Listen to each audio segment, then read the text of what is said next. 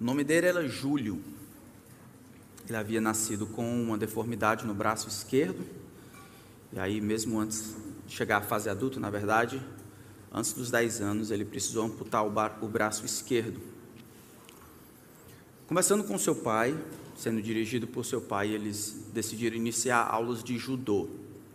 E aí ele encontrou um professor que estava disposto a trabalhar com ele. Então, por alguns meses, Júlio, ele treinou apenas um movimento. Um movimento. Apenas um movimento. Depois de um certo tempo, fazendo o mesmo movimento, ele foi perguntar para o professor a razão daquilo, a razão de fazer e permanecer apenas em um movimento todo esse tempo. O professor disse para ele: Esse é o único movimento que você sabe, e ele será o único movimento que você vai precisar saber. Ele não entendeu muito bem o que queria dizer, ele só tinha 10 anos, e continuou aprendendo aquele único movimento estava ah, tendo uma, um campeonato e o professor acabou colocando ele no treino. A primeira luta foi muito difícil, mas aí ele acabou ganhando a primeira e ganhou a segunda e foi ganhando mais para frente. E aquele menino agora, mesmo sem um braço esquerdo, estava na final. A final foi muito difícil. O homem, o rapaz que trabalhou com ele era maior, mais forte, mais experiente. E o, juiz achava que ele iria se machucar, a tal ponto que ia parar a luta. O professor disse: "Não, ele deixa ele continuar". O rapaz baixou a guarda e Júlio foi lá e derrubou o camarada e acabou vencendo o campeonato. Voltando para casa no carro, ele perguntou: professor, vamos voltar aqui na luta, por que, que o senhor acha que eu ganhei?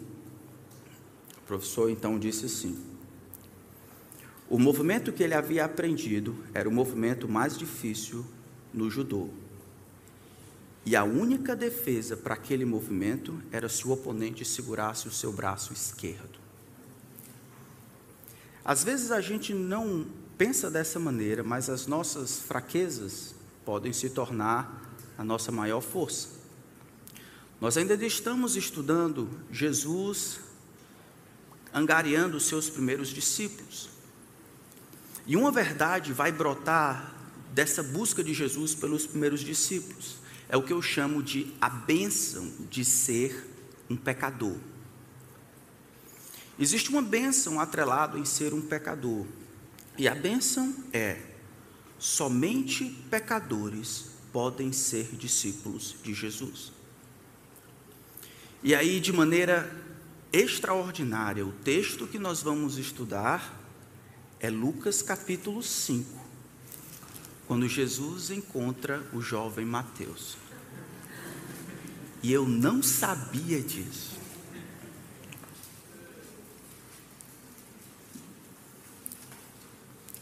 Lucas capítulo 5. Hoje nós vamos aprender sobre a bênção de ser um pecador. Lucas capítulo 5, a partir do versículo 27, a palavra do Senhor diz assim: Depois disso, Jesus saiu e viu um publicano chamado Levi sentado na coletoria e lhe disse: Siga-me. Ele se levantou e, deixando tudo, seguiu. Então Levi lhe ofereceu um grande banquete em sua casa, e era grande o número de publicanos e outras pessoas que estavam com ele à mesa. Os fariseus e seus escribas murmuravam contra os discípulos de Jesus, perguntando: Por que vocês comem e bebem com os publicanos e pecadores? Jesus tomou a palavra e disse: Os sãos não precisam de médicos, e sim os doentes. Não vim chamar justos, e sim pecadores ao arrependimento. Vamos orar. Senhor nosso Deus, a tua palavra está aberta diante de nós. E nosso maior desejo é que o Senhor fale que o Senhor não nos permita fugir do que a tua palavra tem a dizer, que ela seja a nossa regra, a linha sobre a qual o nosso pensamento caminha. Que o Senhor impeça que tudo que for simplesmente humano e moral seja esquecido. E o Senhor, Espírito Santo, o Senhor que nos convence, faz de novo. e nos ajuda a, compreendendo a nossa condição de pecadores, reconhecer o Senhor Jesus como o único que pode nos dar o que a nossa alma morta mais anseia. Salva os pecadores. Dá-nos e mostra-nos Cristo. Que ao final desse tempo só o Senhor receba a glória que merece. Em nome de Jesus. Amém. O texto então que nós estamos olhando aqui é Jesus, mais uma vez, iniciando o seu ministério ali na Galileia. Na verdade, ele tem começado bem ali no começo do seu ministério, as coisas não têm caminhado a passos largos, não têm tido proporções gigantescas. Ali naquela região, Cafarnaum, as coisas têm caminhado. A fama de Jesus corre solta, mas ainda não foi deslocada para o centro do coração religioso, que é ali na Judéia, no templo em Jerusalém. Lucas provavelmente colocou aqui bem no começo e registrou Jesus chamando os seus primeiros discípulos para ajudar Teófilo, que é para quem ele escreveu este livro, para explicar para ele o que é um discípulo de Jesus, que tipo de bicho é esse, o que, é que eles fazem, o que, é que eles gostam, qual tipo de gente eles são. E aquilo que nós vemos aqui é a mesma coisa que nós vimos no capítulo 5, quando Jesus chama Simão. Aqui nós vamos ver a bênção dos pecadores. Isso é, somente pecadores podem ser tornar discípulos de Jesus. O versículo 27, que é onde nós começamos, diz que é logo depois dessa reunião aqui que houve quase informal, versículo 17 do capítulo 5 até o versículo 26. Jesus ele aparece lá em Cafarnaum e parece que surge uma reunião quase que sem propósito. Jesus não está numa sinagoga pregando, ele está lá, de repente alguém chega, pergunta, conversa, e a conversa vai, a conversa vem, enquanto ele está ensinando lá, alguém desce com um paralítico e Jesus fala: Olha, homem, vendo a fé, os teus pecados são perdoados. Os fariseus, publicanos, surgem a controvérsia: quem pode perdoar pecados senão Deus? E Jesus vai, nesse momento, começar a dizer que ele, o filho do homem, tem condições e autoridade para perdoar os pecados. Depois dessa reunião informal, logo em seguida, o que quer dizer que Jesus, depois de ter esta reunião, ele vai saindo, enquanto os homens estão saindo, vendo, descrevendo o que acabaram de ver, um homem sendo curado, um homem transformando o corpo de outro homem, ruim agora são, um homem perdoando os pecados, um homem respondendo à altura aquilo que os fariseus estavam dizendo, enquanto eles saem, caminham afora, saem da casa, glorificando a Deus, como diz o versículo 26, hoje vimos coisas extraordinárias. Um homem está lá na coleteria. Diz que o seu nome é Levi. Naquela época, os homens tinham dois nomes, muito comum. Então, esse aqui é Mateus, muito prazer para quem não conhece. E o outro nome é Levi. E eu fico imaginando enquanto eles estão caminhando e falando do que acabaram de ver, Levi está lá. Lucas diz que este homem era um publicano. Os publicanos eram um tipo de casta, um grupo dentro dos israelitas, dentro dos judeus, que era execrado, que era considerado pior do que aqueles que eram romanos. Naquela época, os romanos, eles governavam ali a Judéia e eles controlavam tudo ali. Mas os romanos eram inimigos, os publicanos ou coletores de impostos eram aqueles que haviam, sendo judeus, haviam se vendido aos romanos para cobrarem impostos dos seus próprios conterrâneos. Então não eram considerados simplesmente como inimigos, eram considerados como traidores da nação. Agora imagine que esses homens aqui, esses publicanos, eles provavelmente eles eram influenciados ou in, eram influenciados pelo seu próprio coração em busca de uma vantagem, de uma melhoria de vida. Imagine que você está sofrendo debaixo do poderio de Roma, tentando salvar ali a sua vida, debaixo de taxação. De repente é oferecido para você uma vantagem. Ei, você não queria trabalhar para nós coletando os impostos, né, os impostos por serviços, os impostos por produtos aí, aí você faz o seu, você dá o dinheiro que a gente requer, que a gente precisa, e você coloca uma porcentagem a mais para fazer o seu. Essa, naquela cultura, naquele momento, era uma oportunidade única para vencer na vida. Era uma oportunidade, única para escalonar, para sair da, daquele grupo de judeus e se tornar alguém mais rico.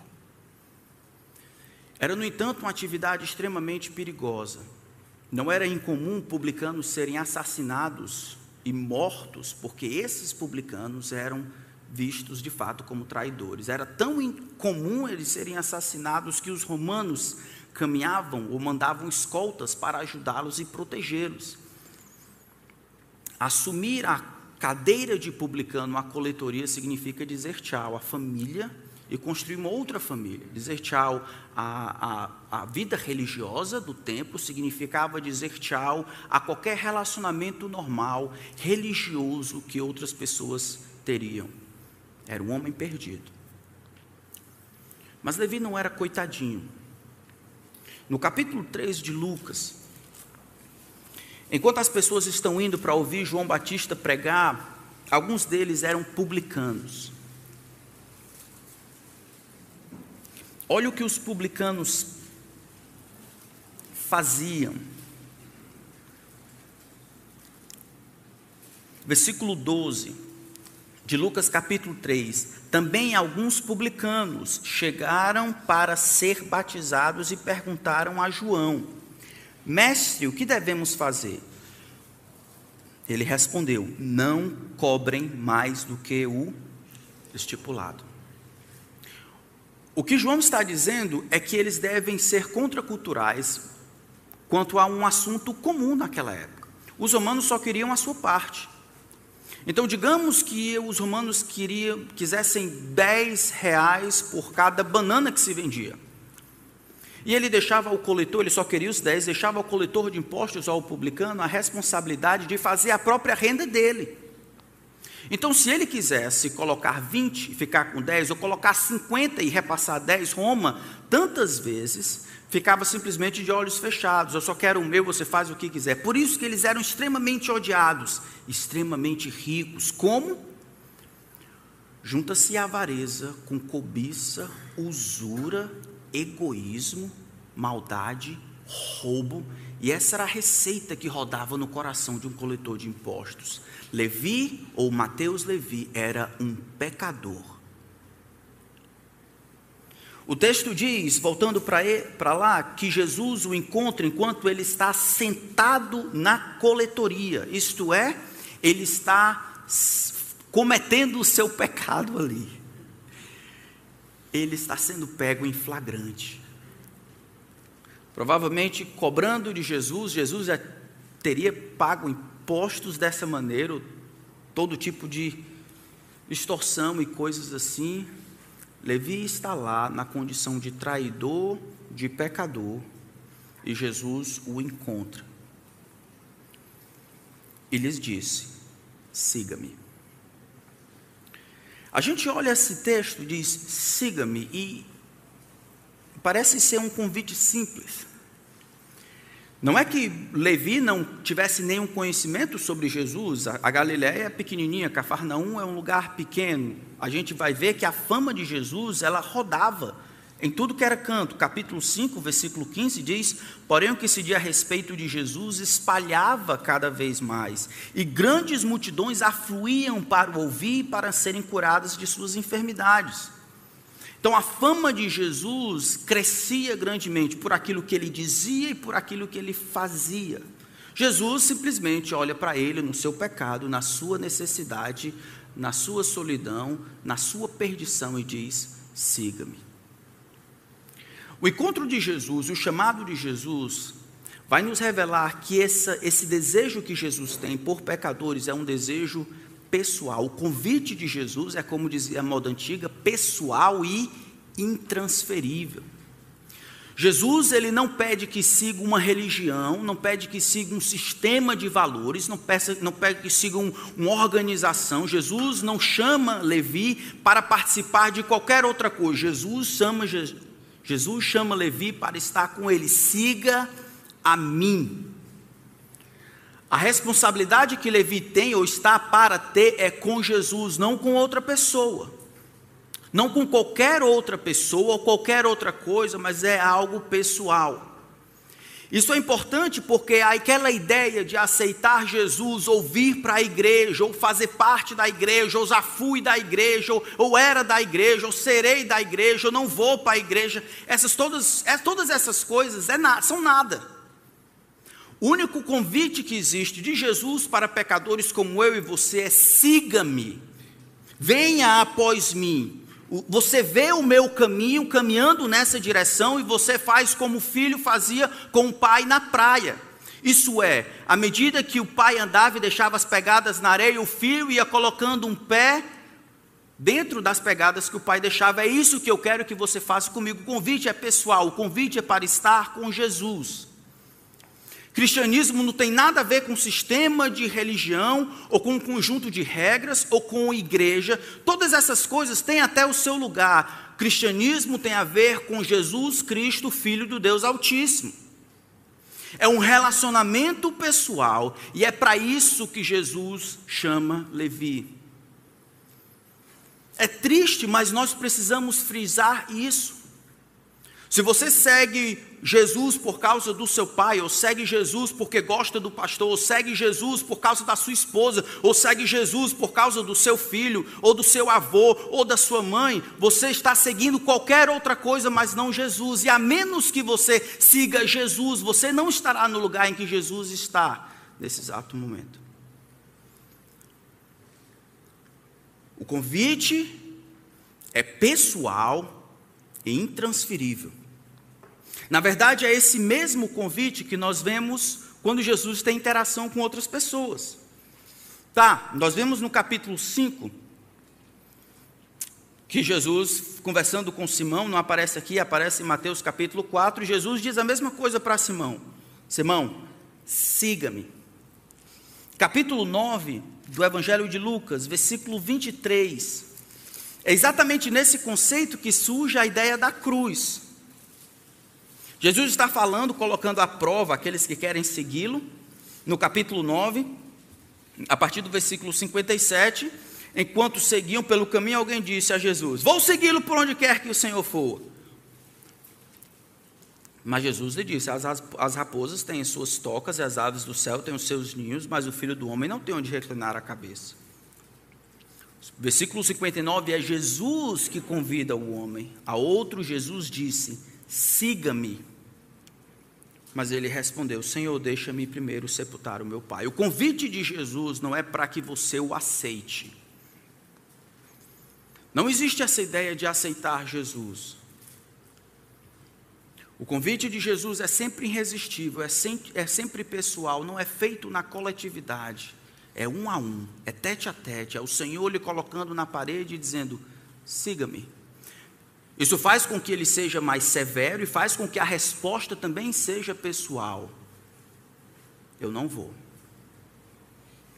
Mas na frente, no versículo 59, ou meu, versículo 23, desculpa, de Lucas capítulo 9, ele diz: Jesus dizia a todos: se alguém quer vir após mim, isso é atrás de mim, negue-se a si mesmo, dia após dia, tome a sua cruz e, e siga-me. Em outras palavras, como é que a cruz aparece? Porque na, a cruz estava no caminho de Jesus. Jesus se direcionava para a cruz, essa é a vontade do Pai. E a cruz está na nossa frente, porque nós estamos nas costas de Jesus, caminhando não ao lado dele, mas atrás dele. Isso indica que nós não vemos as coisas como ele vê, nós não estamos de lado, Significa que nós olhamos não por cima, mas nós olhamos o próximo passo, o caminho de Jesus. Nós copiamos, nós temos Jesus e a sua estrada, e a sua trilha e o seu caminhar como modelo. É por isso que ele diz: Venha após mim, tome a, a cruz. Por quê? Porque a cruz estava no caminho dele.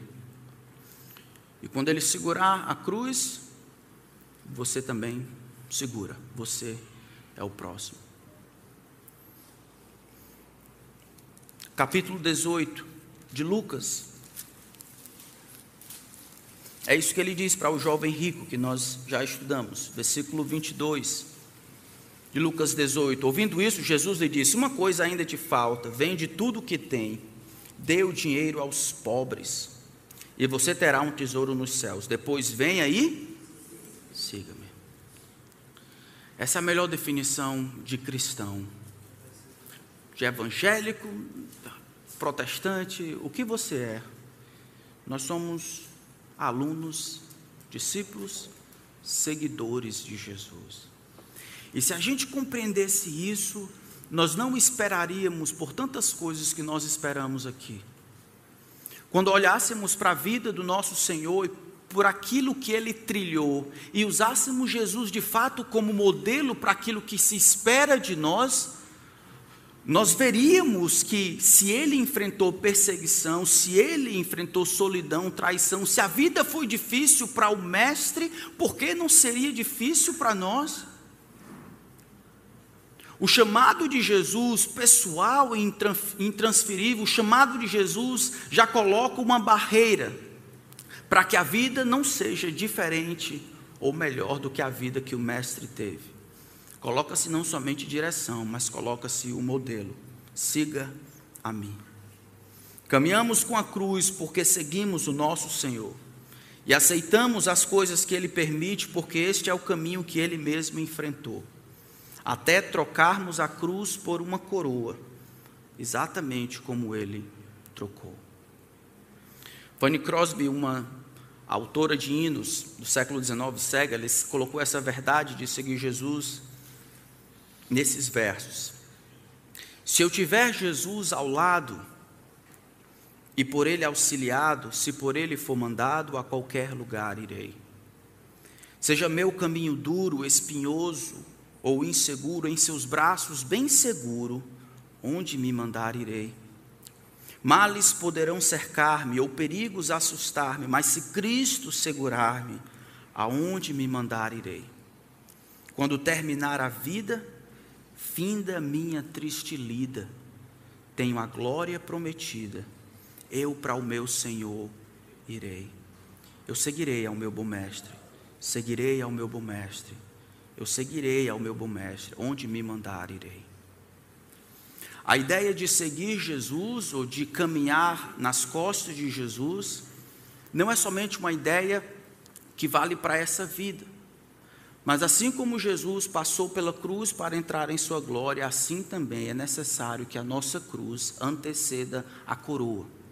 À medida em que seguimos Jesus, passamos por onde ele foi, caminhamos por onde ele caminhou, e assim como Ele está sentado à destra do Todo-Poderoso nas alturas, nós estaremos no céu com Jesus para adorá-lo. O que é isso? Nós buscamos e procuramos e seguimos Jesus. Assim, aonde Ele estiver, nós estaremos também. Essa é a descrição do próprio Senhor. Foi exatamente assim a vida do nosso Senhor. Caminhamos com Ele, exatamente como uma criança anda nas pisadas do seu Pai. O texto, voltando para o nosso texto, diz que Levi ou Mateus, ou Levi Mateus escuta Jesus dizendo: siga-me, siga a mim. No verso 28 diz: Ele se levantou e deixando tudo seguiu. Deixando tudo seguiu, no texto original, é um resumão de tudo que está acontecendo aqui. Lucas não se preocupa em dizer todas as coisas que ele precisou processar na mente. Não é que ele fez uma decisão impensada, irrefletida, no calor da emoção. Houve processos mentais, houve ajustes. Naquele momento, por conhecer Jesus, o que estava acontecendo ali, houve decisão deliberada. O homem não vai retornar, mas Lucas pega todas as coisas o rearranjo de família, o rearranjo de trabalho, o rearranjo de profissão, decisão de abandonar os recursos, as regalias, as, os prazeres, qualquer coisa que estava atrelado a ser um publicano rico, ele pegou tudo isso e o resumão é: ele pegou tudo isso, amassou e jogou fora, ele largou tudo para seguir Jesus. Como é que ele chega a essa conclusão? É o que eu acho é que estava acontecendo coisas na vida dele, que aquilo que Lucas coloca do versículo 17 até o versículo 26 fizeram sentido a ele. Eu imagino que ele está na coletoria, está tendo a reunião, talvez um pouco distante, multidões estão afluindo para ouvir Jesus, sabem da cena, então o texto diz que eles descem dizendo: Hoje vimos maravilhas. Mas talvez alguns no meio do caminho tenham dito o que Jesus disse para aquela pessoa: Os seus pecados foram perdoados. Enquanto eles descem dizendo que Deus em Cristo estava feito, tinha feito para aquele homem, talvez isso tenha chamado a sua atenção. Os publicanos normalmente sabiam que eram pecadores. E muitos deles se consideravam a parte da graça de Deus, distantes de qualquer possibilidade de salvação. E ele vê em Jesus um homem que pode curá-lo de sua mazela pecaminosa.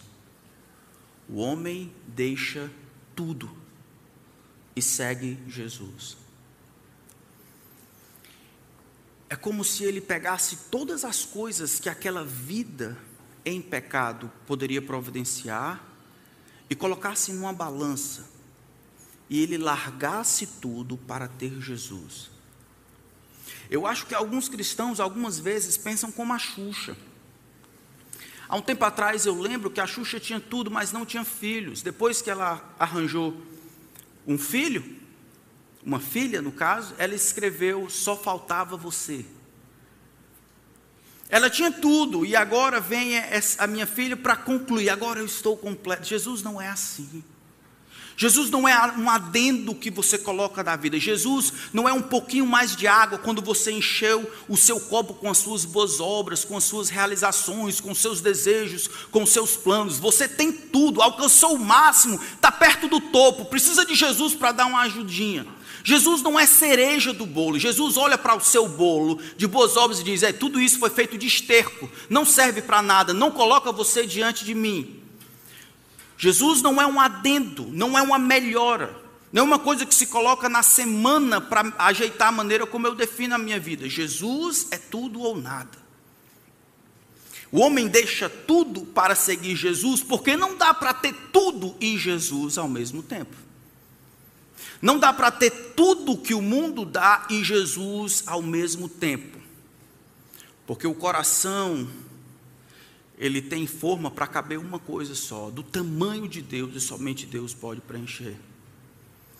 O homem, provavelmente aqui em seus pecados, compreendendo os seus pecados, ouvindo o burbúrio ali da cidade a respeito de Jesus, a fama de Jesus, agora Jesus paga, passa diante dele, contempla ele, enflagra, enflagra no seu pecado e diz: siga-me.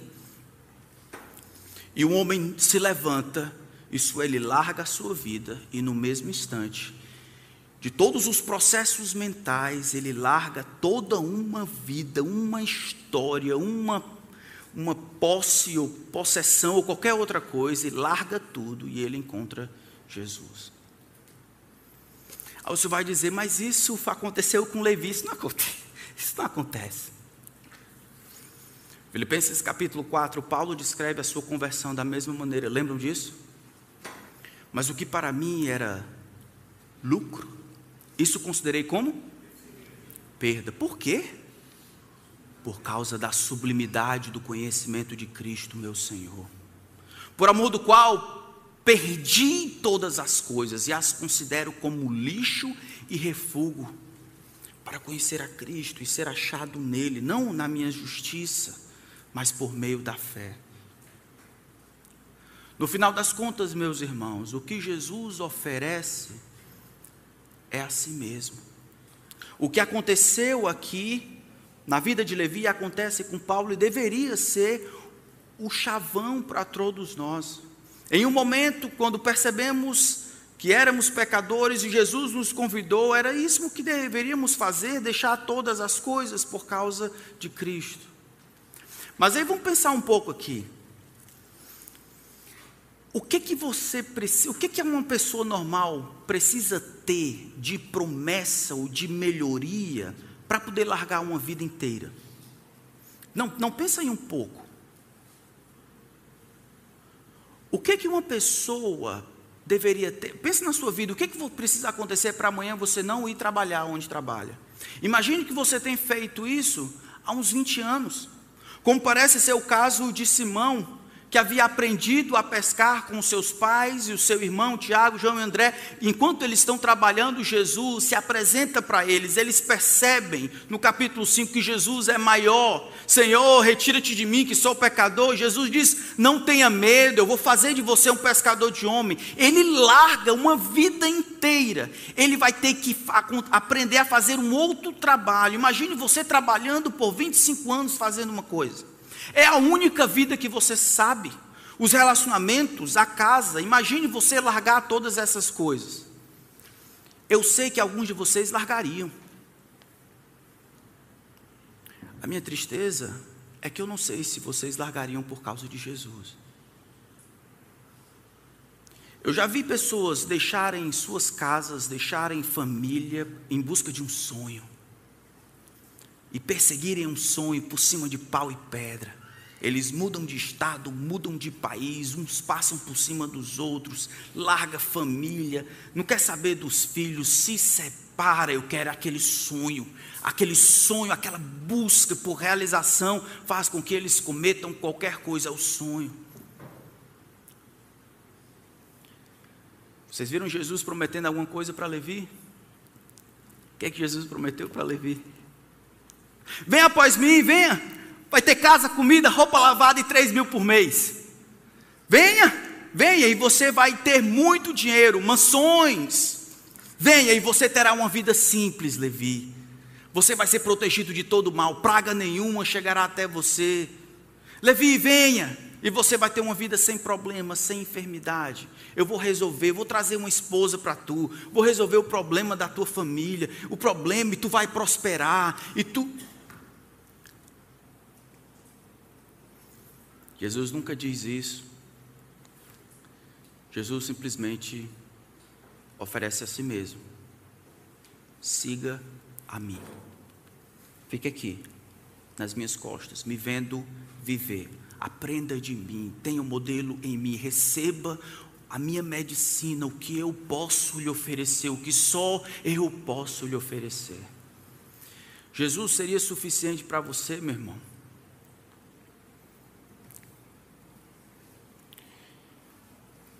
Que está acontecendo aqui? Um homem importante como Mateus, largando todas as coisas por causa de Cristo. O que faria um homem deixar uma vida pacata de pescador para viver perambulando sem morada certa por alguns anos, como é o caso de Simão e, e André e Tiago e João? O que faria alguém extremamente rico largasse uma vida de regalias para dividir o céu com pessoas que não gostavam dele. Eu sei que o natural é a gente largar uma coisa por algo melhor. Eu já vi isso acontecer. Eu vou largar um emprego porque esse emprego, o outro é melhor. Eu vou mudar de estado, mas aquilo que eu vou ganhar por causa da, daquilo que eu vou receber lá. Então, justifica o prejuízo. Mas largar tudo, largar tudo por causa de Jesus? Onde é que está esse povo? Onde é que eles estão? Difícil vir para o culto de oração por causa de Jesus. É difícil investir na obra de Deus por causa de Jesus. Sacrifícios, sim, irmãos. Alguns de vocês vão ter que fazer sacrifícios. Tal, talvez seja via, dirigir a cidade para estar com os irmãos. Ou estar aqui. Sacrifício simples. Por que, que a gente tem que baixar o padrão? Se Jesus chama assim, a gente vai chamar o quê? Vem devagarzinho, vai dar tudo certo. Jesus chama para si, siga-me. E o padrão que nós encontramos aqui é um padrão de discipulado radical. Deixe tudo e siga-me. Fico imaginando se Jesus de fato seria suficiente para nós, se removesse as outras coisas que o Senhor, o grande Deus, está acostumado a nos dar, porque Ele é bom e a sua misericórdia dura para sempre, e só sobrasse Jesus. Quantos de nós ficaríamos com Ele? Não enganados, é o que nós temos aqui: Jesus chamando Levi para estar junto com Ele. Os homens então largam tudo por encontrarem algo melhor. E não largam tudo porque acham que já tem algo melhor. Isso é o que nós fazemos com Cristo. Não importa se você goste ou não, essa é a, é a realidade. Então examine o seu coração, o que faria você mudar radicalmente a sua vida. Olhe como o mundo fala das causas de mudança. Dinheiro, poder estão entre as causas de mudança. Para nós, para Levi, para Simão, para Tiago, para André, é Cristo. Cristo. Versículo 29 do nosso texto diz que Levi oferece um grande banquete. Aqui, o que ele quer ilustrar ou demonstrar é que existiu grande alegria. Ele teve um encontro com o Senhor, o Senhor foi atrás dele, não ele atrás do Senhor. O Senhor deliberadamente foi atrás de Levi no seu pecado e o chamou para si. Agora ele celebra com alegria. Ele dá um banquete e quem ele convida? Ora, quem ele conhecia, ele era um pecador, quem ele chama? outros pecadores. Uma súcia de malfeitores toma ali aquele espaço. E eles agora vão ouvir Jesus falando, ou vão ouvir Levi falando. O fato é que Jesus está lá, no meio deles, entre pecadores. Verso 30 diz que os escribas e fariseus reclamam, porque os discípulos de Jesus, reclamam para os discípulos de Jesus porque o mestre está comendo ou se identificando com publicanos e pecadores. Ao que indica, Jesus escuta, parece que os homens estavam na, no canto, não era permitido que um fariseu entrasse na casa de alguém tão imundo como um publicano, parece que eles estão do lado de fora, ouvem a, a bagunça e tal, talvez batem na no, a porta, alguma coisa. O fato é que eles aparecem, têm condições de ter um diálogo com os discípulos de Jesus, por que comem o mestre de vocês com publicanos e pecadores. Jesus toma a dianteira e ele responde, falando da bênção dos pecadores: os sãos não precisam de médico, e sim os doentes. Não vim chamar justos, e sim pecadores. Em outras palavras, Jesus aqui, ele fala da sua missão. Ele veio para buscar e salvar o que estava perdido. Ele veio para pecadores. Jesus não está dizendo que alguns estão doentes e outros não. Jesus está dizendo que no meio de muitos pecadores, de todos os pecadores, alguns vão compreender a si mesmo como pecadores e assim vão aceitar o tratamento que Jesus pode dar, enquanto muitos outros vão viver como se nada tivesse acontecendo. Vão olhar para si, para a sua justiça, vão dizer: está tudo bem, eu não sou tão mal, não sou tão bom, mas as coisas estão direitinho e não vão aceitar o tratamento que Jesus está dando. Para esses, não tem escapatório e não tem salvação. A única maneira de se tornar discípulo de Jesus é sendo um pecador, admitindo que é um pecador, recebendo a medicina, o remédio que só Jesus pode dar, que cura o pecado dos nossos corações. Eu preciso dizer para você, irmão, que o que Jesus falou ali vale para você e para mim. Que se você acredita que chegou no céu, ou que vai chegar no céu, porque Jesus deu simplesmente uma ajudinha enquanto você pode fazer o resto, essa é uma compreensão errada. Jesus não aceita santos, não aceita perfeitos, pessoas moralmente capazes. Pessoas que nunca falaram mal dos outros, que nunca roubaram, pessoas que nunca desobedeceram aos pais, que nunca falaram mal de ninguém, nunca foram egoístas com a esposa, nunca maltrataram os filhos, pessoas que nunca invejaram, que nunca fizeram nada de mal. Esse tipo de pessoa não vai entrar no céu. Esses que foram bons demais não vão entrar no céu.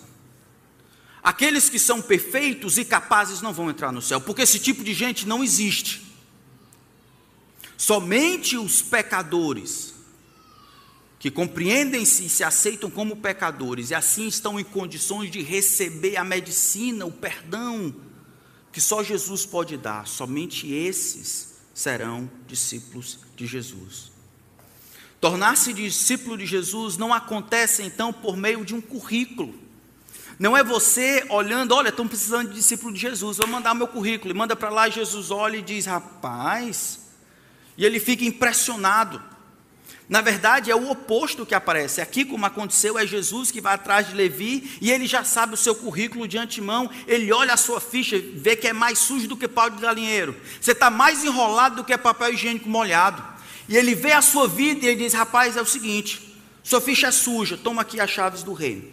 Eu vou deixar você cuidar dessas coisas. Você é um pecador perdido, mas eu vim para curar você, eu vim para perdoar os seus pecados. Se você se arrepender dos seus pecados e crer que eu posso perdoar os seus pecados, se você se admitir como perdido, imoral, pervertido, se você compreender como fraco, morto, imundo, imerecedor, se você se compreender como um pecador perdido, passível de condenação, aí estará a tua esperança, porque eu vim para esse tipo de gente, é esse tipo de currículo que me impressiona, porque esse tipo de gente é aqueles que eu posso administrar a cura que eu posso dar, como médico. Eu curo os doentes Aqueles que não estão doentes não precisam de Jesus. Aqueles que acham que não estão doentes não vão receber a cura que Jesus dá apenas para aqueles que estão perdidos. A bênção de ser pecador é que o grande Deus consegue graciosamente perdoar pecadores arrependidos e torná-los seus discípulos. Como é que Deus faz isso? Como é que Deus olha a ficha como a sua e Ele consegue ainda perdoar pecadores, de maneira a ainda ser justo? Como é que Ele consegue inocentar o perdido, o pecador, e mesmo assim manter-se justo? O nome disso é graça, e ela foi demonstrada por meio do maior ato de justiça, na cruz do seu Filho Jesus na cruz de Jesus, o escrito de dívida que era contra nós, Colossenses capítulo 2, que constava de ordenanças que nos era prejudicial, ele removeu inteiramente, encravando na cruz. A cada citação de novo pecado que você tinha cometido, o furor da ira santa do Deus Todo-Poderoso se acendia como se cada novo pecado funcionasse como gasolina no fogo. O Senhor Deus, para se manter justo, ele precisa punir a injustiça. O registro de acusações só poderia ser removido, o seu currículo só poderia ser cancelado e anulado com sangue, com sangue perfeito. O Filho perfeito de Deus então se apresenta e se oferece voluntariamente oferece o seu sangue perfeito. E porque os seus pecados eram muitos, todo o sangue dele foi derramado, custando a sua própria vida. É esse que concede a vida, que nos chama para sair da morte. É esse que é ofendido, que vai atrás do ofensor. É o único que está vivo que vai atrás de pessoas como eu e você, que estávamos mortas. Se você ouvisse a voz do Senhor hoje, você que nunca decidiu seguir a Cristo, se você compreendesse que o grande Deus olha lá de cima e Ele vê a sua vida, olhando você de todos os ângulos, Romanos capítulo 3 vai dizer: não há um justo nem sequer um, Aí você acha que isso é muito geral? Ele diz: não há quem entenda, não há quem busque a Deus, a sua mente está entorpecida. A garganta deles é sepulcro aberto, com a língua eles urdem engano, veneno de víbora está nos seus lábios, são seus pés velozes para derramar sangue, desconhecem o caminho da paz. A mente, a língua, o coração, os pés, as mãos, tudo está maculado com o pecado. E sabe por que, que você dorme à noite? Dorme à noite porque o próprio senso de injustiça, foi maculado pelo pecado a tal ponto que você não consegue perceber a maldição que está sobre você por causa dos seus pecados, e aí você dorme tranquilo. Provérbios capítulo 3 vai dizer: a falsa sensação que o injusto recebe é o problema, é aquilo que o levará à destruição. Não me importa se você consegue dormir à noite, a sua avaliação de si mesmo não é completa e correta. É Deus em Sua palavra que diz. que não há um justo, nem sequer um. Porque todos pecaram e estão distantes da glória de Deus. A sua única, a sua única solução é receber a bênção de, porque é um pecador perdido, Jesus veio para salvar você, para convidá-lo, chamá-lo ao arrependimento. Arrependa-se dos seus pecados. Largue essa vida desgraçada, arrependa-se dos seus pecados, venha como você está. Não ache que precisa largar. Veja o que aconteceu com Levi. Imagine que esse camarada, ele era bonitinho, veio todo direitinho. Ele veio com todos os vícios e mazelas e relacionamentos e maldades, ele veio com tudo, e assim Jesus pôde transformá-lo, perdoá-lo e mudá-lo. Porque é Jesus quem faz isso, não você. É Jesus quem salva os pecadores. Os sãos não precisam de médicos, sim os doentes. O Senhor veio chamar os pecadores, não justos, ao arrependimento. Nós terminamos esse texto da apresentação de Mateus e Levi, lembrando do que a graça de Deus pode fazer na vida de um homem. Sabe quando você abre a Bíblia, no Novo Testamento, e você vê lá o primeiro evangelho a ser escrito, foi escrito pela pena desse homem aqui, Levi, o publicano, pecador desgraçado. É a graça de Deus que consegue perdoar e usar pecadores. Junto de todo chamado, nós vamos ver chamado não somente para sair das trevas, mas para realizar uma vida em função da luz. Nós vimos aqui, assim como ele diz para Simão: Não tenha medo, eu vou fazer de você pescador de homens. Embora não apareça que Levi, ao ser pescado por Deus, a primeira coisa que ele faz é juntar os outros pecadores para ter uma festa, para celebrar essa nova vida que ele encontrou no médico Jesus. Ele não se isola, ele busca outras pessoas para estar em contato com Jesus. E pela graça de Deus, nós temos um evangelho, o evangelho de Mateus, o santo evangelho de Mateus, foi escrito pela pena desse homem, encontrado no seu pecado, na sua desgraça, convidado, perdoado, transformado e usado por Jesus. Até hoje, nós estudamos naquilo que ele fez. Mas talvez você está escutando o chamado de Jesus, já tem ouvido a respeito do que Jesus quer da sua vida. Eu preciso perguntar se você vai continuar no seu pecado. Hoje Jesus te chama para segui-lo. Não é para vir à igreja, não é para aprender uns versículos aqui ou acolá, não é para deixar de pecar, é para seguir Jesus é para admitir a sua necessidade de um Salvador, a sua necessidade de um médico, porque você tem uma doença incurável que mata você e deixa você morto por toda a eternidade o pecado. Você está escutando Jesus chamá-lo para perto de si? O que você vai responder? Está escutando Jesus chamar o seu nome? Você não precisa dizer com a boca. Se você não decidir seguir Jesus hoje, você já deu a resposta de que não precisa dele. Mas talvez você ache que não precise de Jesus, porque você não é uma má pessoa.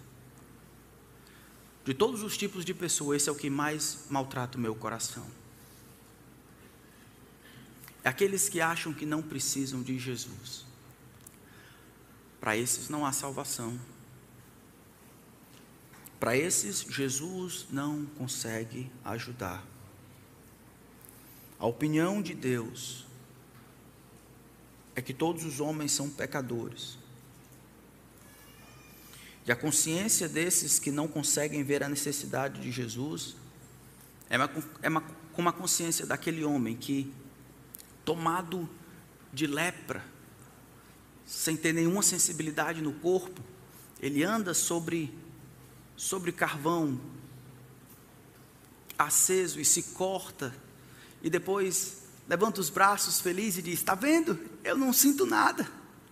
Eu estou bem. Pobre homem não sabe, mas deveria saber. É o que eu estou fazendo, alertando você que, da perspectiva de Deus, você precisa de Jesus. A única bênção de ser pecador é que, se você admitir que é pecador, você se coloca no alvo do tratamento que Jesus pode dar.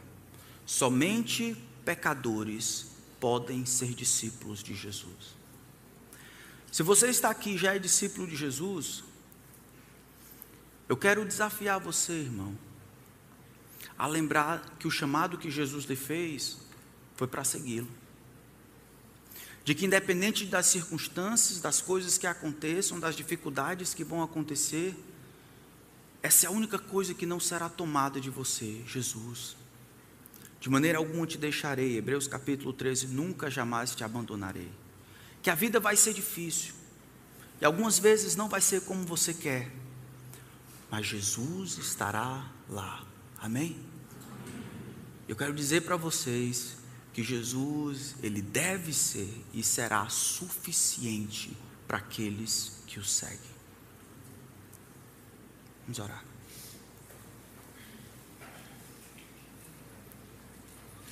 Senhor, os ingênuos são mortos porque se desviam da sabedoria.